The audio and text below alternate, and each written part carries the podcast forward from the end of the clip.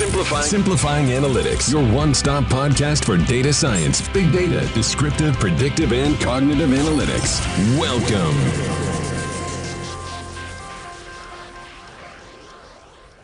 I'm worried about the immediate future, super excited about the long term, and certain that there's going to be chaos right in the middle.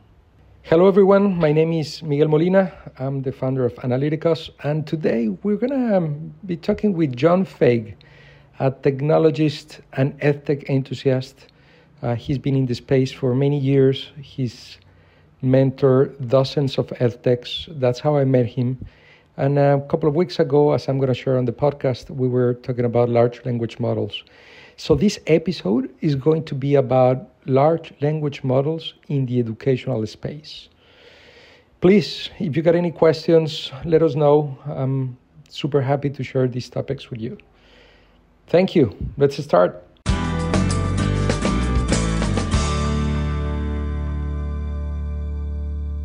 So, welcome everyone to another episode of Simplifying Analytics. And uh, we have a special guest today. We have John Faig. And I met John what would you say, John? about a year and a half ago through Supercharger Ventures? Yes, yes, yes. I think it was either just before the pandemic or maybe in the pandemic. I think it was during the pandemic. Crazy times.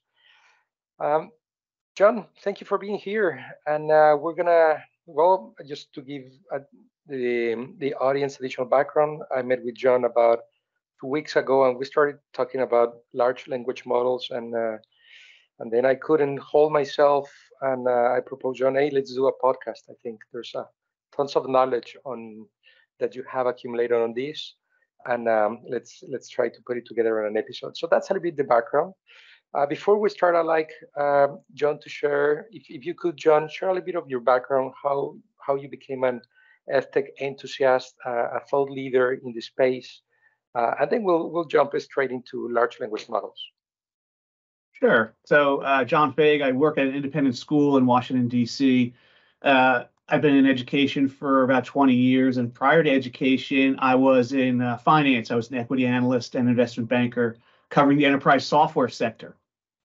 As an educator, I've been a teacher, a technology coordinator, and now I'm an administrator where I'm responsible for the technology at my school. I also spend a little bit of time reviewing uh, EdTech products. I'm a customer of many of them, and I will provide feedback to the product we don't purchase in hopes that the company can provide a more refined and on target product. As a result of those feedback conversations, I do mentor a number of EdTech companies trying to provide my insights both at the customer purchasing level, but also the industry directions and where education is likely to go. Awesome. So, John, large language models. So if, um, if, if we connect the dots, large language models in the future of educational technology, how, how do you envision those two playing playing along? Uh, I'm pretty excited about uh, large language models, which is the generative AI branch of AI, and what it could do for education. So at its core, what it does is provide interactivity around content. You know, the first push was around text. So you can wrap um, a question and answer, a chat conversation around content. And there are also some other mathematical things that um, large language models do in terms of summarization and uh, question generation and leveling refinement, meaning, you know, make this more sophisticated, make this easier to understand. All those under the covers are courtesy of vectors because once you uh, tune a large language model, everything becomes a vector. And that's actually why you've seen multimodal activity. So when everything is in the model, the model really doesn't care whether it's text or an image or audio or video or a slide or even application and development code.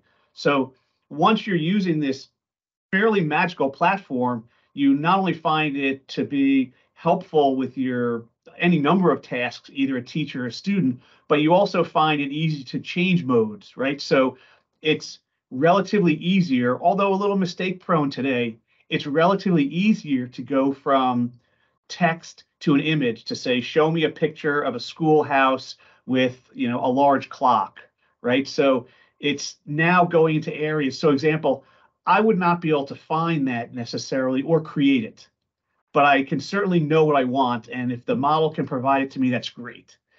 Also in the area of application development, you or web development for that matter, you can express what you want either in text or a picture and say, this is what I would like my application to look like or my website to look like. Could you please get me started and design the framework around that? So it's really an assistant, both in terms of learning, but also productivity. Got it.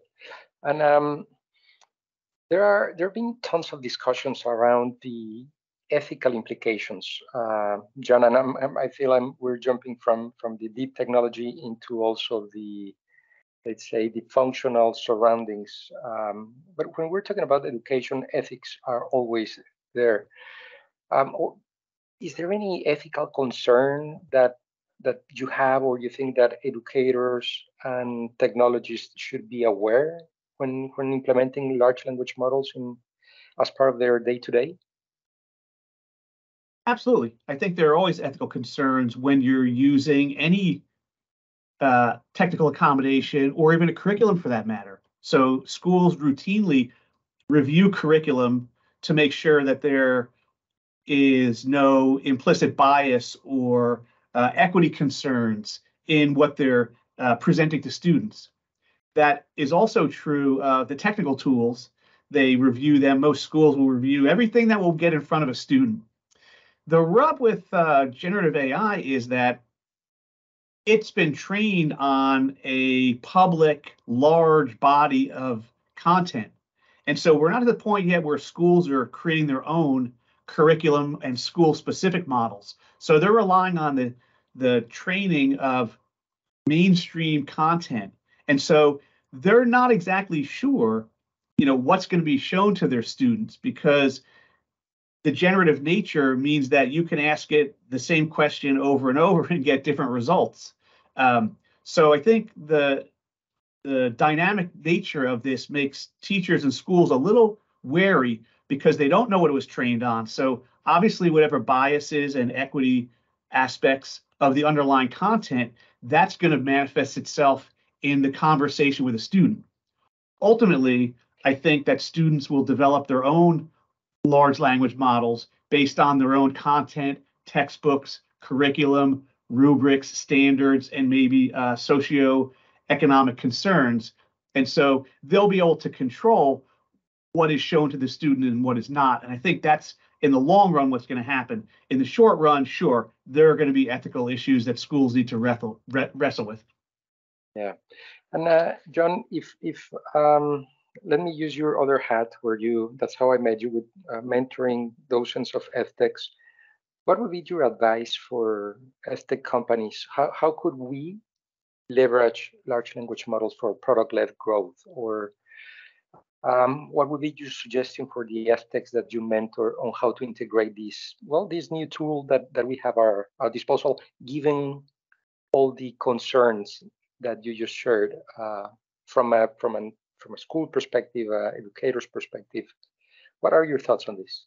So this is how to use large language models to address eth- ethical concerns, or a general well, question of how you want to use large language models in conjunction with edtech products. Um, yeah, I'm, I'm trying to connect the two dots. So um, right now, I, I feel like we're in a race where edtechs are trying to integrate large language models into everything.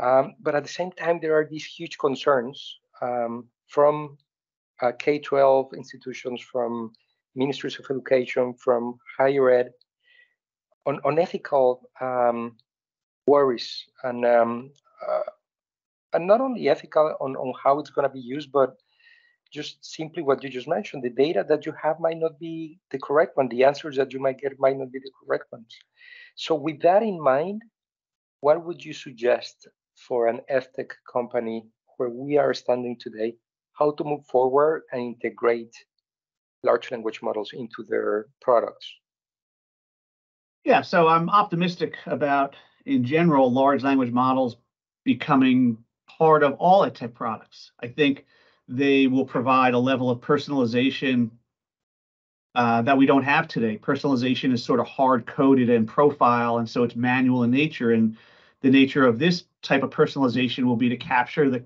conversation. What are students asking for? What are teachers asking for? And so it'll be somewhat self adjusting. I also think there's a tremendous amount of money spent on the interface of EdTech products that make them not always functional. The more complicated the product is, the more web pages, the more drop down boxes, the more buttons, the more menus, what have you. I think this is going to provide a, a, chat interface to most products where you're just going to go in and ask what you want, and you're not going to have to click buttons and radio buttons and check this and type this and hit go. You're just going to be able to say, I would like this, and it'll be the, the software that interprets the request, not a series of graphical widgets on a web page, for example. So I'm really optimistic about um, its overall impact on EdTech tools in the short run, uh, I am wary, right? Because what we need is a management console, the way we manage students, right? Most schools have content filters. They can monitor what students are doing. They can also monitor what teachers are doing, and they can see that there's a healthy conversation and a healthy community of uh, digital interchanges, whether you're trying to prevent bullying or going to inappropriate sites or what have you. So it's really an administrative and a control issue. And so what we need is, and we're starting to see the first couple of these come out now, products that are generative AI targeted at schools. So they are putting in guardrails so that schools can monitor and manage the requests and the conversations that are made. Um, they're going to keep the data local. So they're not just going to send it to one of the large language models that you've heard about because that that information gets used to train the model to be smarter, but nobody's really sure where that information goes, right? So I think the ability to keep um, that information local, but also because you're you're protecting children, right? So there are a number of regulations in the U.S. where you need to keep the personal information about students um, private. Um, so once you have this controlled environment that allows schools and teachers to be confident of what is happening, that's kind of an auditing capability. They're looking to say, okay, what are our students asking about? Um, and then tweak it accordingly. So I think the ethical issues will probably be handled by school targeted, school specific products. But the other side of the coin is I'm actually really excited about that because how great to see more of the learning process and to evaluate what students are using these assistants for as a way to provide professional development for teachers, right? So take an example where a teacher provides a lesson on something and then you get to review the types of questions students are asking their own assistant, right? And then you can provide that information to the teacher to say, well, it seems like the students were a little confused on this point. So when you teach that again next year, maybe put a little more emphasis on avoiding these misconceptions. Hmm. And uh, I, I, concur with you, John. I think I'm, I'm super optimistic on, on, on the future of education and how large language models will be able to personalize. And, and, and with that in mind, um, I think we we all see a huge disruption on pedagogy, on the pedagogical methods are being followed today. Um, how, what are your thoughts on on what are going to be the main milestones on these changes? How are teachers, faculty, institutions going to deal with um, this new pedagogy that will be needed, given that a kid will be able to interact with a large language models, receive the content. Um, where, where's how the role of the teacher is going to change? Um, how's the role of uh, institutions going to change? What What are your thoughts on this? I think the nature of pedagogy and the assignments that teachers uh, assign to students will change. Um, and I think that's a good thing because we're going to be going through a redefinition of what teachers should be doing and not doing. it. to me, that's the higher value added, the deeper cognitive scaffolding of students, and maybe some of the lower level more factual or or less conceptual things could be potentially um, handled by an assistant.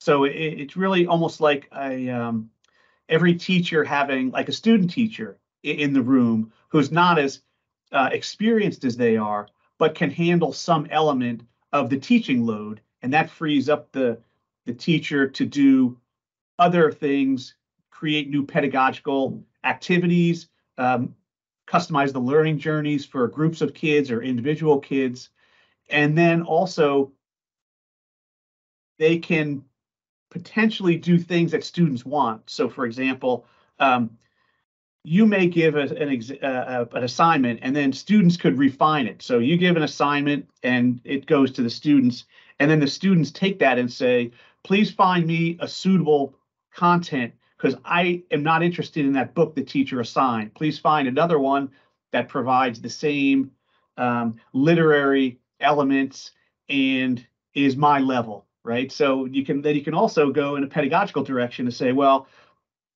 my teacher wants me to write a persuasive letter as the uh, work product to prove this concept that I understand this concept. Well, I don't really like that. Is there some sort of other activity I could do with a friend? Is there some sort of collaborative activity that we can do? And then what should we show the teacher to make um, to confirm that we understand and have learned? So so I'm I'm really interested about the pedagogical implications. Okay, that said, I'm also nervous about the pedagogical uh, implications because now AI can do some element of the work. And I don't think that because of the dynamic and generative nature of it, teachers will be able to determine what's AI and what's not. And so you now need to rethink about the nature of the assignment, right? So the assignment can roughly be broken down into the journey, the process, and the final result. I think um, subjects that rely heavily on a written final result and very little on the process will be challenged in this environment because you're just not going to be 100% certain about how much and in what way the AI uh, the AI was engaged to help out in the project or, or the you know the assignment. I think there are things that uh, schools and teachers can do. So, for example, working with kids to understand the appropriate use of an assistant versus a cheating assistant, right? So working with aspects of getting feedback in the interim stage, teachers providing more um, evaluation and assessment of the process and, and a little less on grading uh, a 10 page paper when they don't have any other uh, information about how the student created this paper. So I think there are some things they could do. Also, working with students to not only understand what is appropriate and not appropriate, but struggle is an important part of learning. And if you don't call out the struggle part of an assignment, students may use the AI to alleviate the struggle.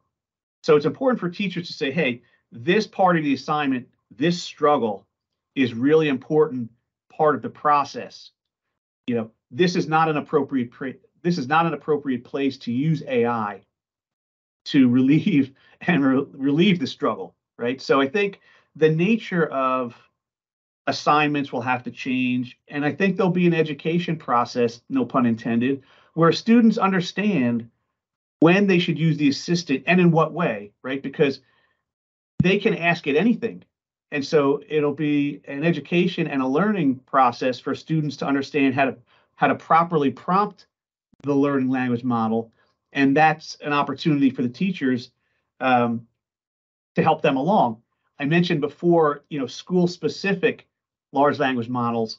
That could be also uh, a way to audit what the students have done. Not completely, but I think it's not cheating necessarily. I think it's just understanding more about the learning process for each student and looking at the journey that took them from the you know the launch of a, a lesson to the work product and assessment so you can look at that and not only become a better teacher because you see what students are doing of course you can maybe look at that information and maybe detect cheating But I actually think the overall benefit is just to see more of the learning process, become a better teacher, and help the students become better students. That's, uh, I, I think it's uh, it, the future is going to be just amazing, uh, John. And but it's going to be also to get to that point. It's just as you mentioned, it's going to be it's going to be complex. It, it's going to be there are going to be a lot of questions, probably a lot of unknowns that we need to answer. And and along those lines, John, uh, given that you're of course, and it's clear you're an early adopter, you're hyper exposed to technology, to edtechs. For those institutions that want to start exploring the journey that where this might take them, what would, what would you suggest? What would be a good way for educational institutions to, to get their feet on the water, just start testing, learning? What would be the, your suggestion, given that you, you've gone through this process? Um, so you first have to understand your school's risk profile and, and your appetite for change, right? So generative AI is probably the most significant change I've seen in my years in education. So it does have a technological aspect to it. And so as a school, you really need to reflect and say, what's our capacity to change? What are my teachers' collective view of technology? And what is this providing us that we don't have now? You know, in my eyes, it's um, providing more agency to students to learn, to personalize things, and to learn about themselves. Because you can ask the, if you had a personal uh, generative AI that was with you grade level to grade level, over time, it's going to learn a tremendous amount about your strengths and weaknesses, the way you like to learn, your interests and things. So um, I think the benefit is huge, but of course you need to offset that because you don't really want to send your school you know into chaos right? So the first is to take an assessment like you would any new technology new curriculum new reading um, pedagogy anything say okay is this for us? Right? So that's the first thing is to take a pause and not get swamped by the tremendous you know media blizzard around generative ai so the first is take your temperature and then decide how fast or slow to go once you do decide let's say you do decide to go in and do it in a in a measured measured pace. Map that out. Map that out. What it looks like. What does the professional development investment look like? Who are your teachers who might be able to take a leadership role in here and become mentors for other teachers? Uh, what teachers have a natural interest in technology? Um, and what teachers see the potential and get really excited about it. Um, then you have to work with the students because it should be done collaboratively right? Because this is a new area for both teachers and students. Teachers need to figure out what is what it can do for them, and students need to figure out what it can do for them. And then teachers need to figure out how it may impact their assignments when this becomes available for students. Um, so the key is to take a look at it because there will be chaos, right? So it reminds me a little bit of when schools have migrated from more of a direct instruction model to more of a project-based or inquiry-based model. Student students don't just pop out into a new grade and say, "Oh, I know how to do project-based learning. I know how to manage my own self. I know how to create an authentic product. I know how to collaborate with others." I mean, there's a learning process there, and so you need to, or schools should take that into account to say, okay, the first X number of weeks or months that we're into this it's going to be a little rocky. So we might actually have to throttle back on our expectations for learning and the lessons we might teach because we're also teaching a new way to learn. So I would say schools figure out where they are on the spectrum between early adopter, mainstream, um, more comfortable adopter, somewhat laggard, or let everybody else blaze the trail and, and we'll learn from them. And then understand the environment of the school and then provide space and time to investigate. This will look different in different schools, and as do most things. But it's really important that the administration gives the faculty and staff a bit of a breathing room to work together to figure out um, how this can be used productively. And that's not a one day professional development. It's not, you know, a weekend. It's not a boot camp. It's not a week. It's probably weeks or months. And so if you're going to take it on, think about other really big initiatives the school has taken on and, and what the the time and resources were necessary to support that initiative because this is probably as big or bigger than most other initiatives any school has ever taken on. Interesting. You're you're making me excited, John. So, final question that I have for you. So, um, you told us that you're worried about the immediate future, uh, but you're super excited about the long-term possibilities and the long-term future. And and in, right in the middle, you you mentioned that there's going to be chaos. Um, what is the timeline that you're seeing? Are we talking about five years? Are we talking about ten years for that um, moment of excitement? Uh, because I I get the sense that this is moving at the speed of light. But what are your thoughts? Um, it is moving at the speed of light, and it's doing so because this is a horizontal technology. Um, other innovations in education, whether they be you know new linguistic or literary uh, ways of teaching or um, grammar or math, things along those lines, were very specific to schools, right? So now, generative AI is a horizontal technology that's being used in all industries, not just education, but every other industry in the world. So it's going to put tremendous pressure indirectly or spillover into education faster than education uh, wants to adopt it. So, for example, almost everything else, be it new curriculum, new pedagogy, or an ed tech tool of some sort, schools had the ability to roll it out, evaluate it, and roll it out on their own schedule. In this case, I think the world is going to move ahead very quickly.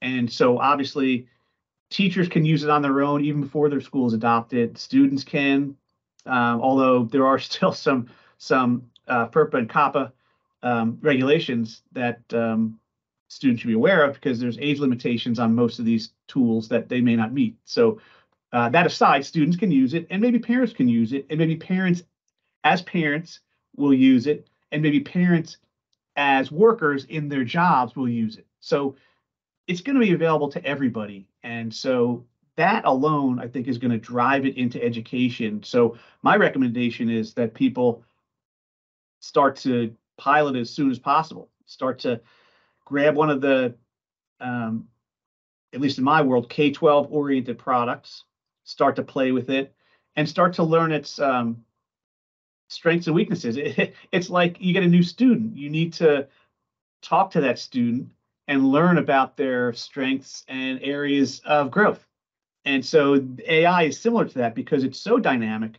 The prompts you use to get information are really important. So if people aren't good prompt engineers, if teachers don't know the best prompts, then they may mistakenly assume that generative AI is not for them. Um, I'm pretty sure it's going to be for everybody, maybe at different paces. But the key thing is that you need to ask good questions, which up front, it'll be people figuring it out on their own very quickly because the curriculum is fairly static across K 12, at least in the US. You know, there are differences here and there, but in general, it moves relatively slowly. It, it iterates very, relatively slowly. So the good news is that in short order, once we get a critical mass of teachers and students using generative AI, we're going to have a very robust prompt library. So teachers will not have to fumble around on their own they will say, Oh, I teach fifth grade science, and this is the type of school I'm in, and these are the resources we have. These are the standards of the state I'm in. Oh, and this is the textbook we use.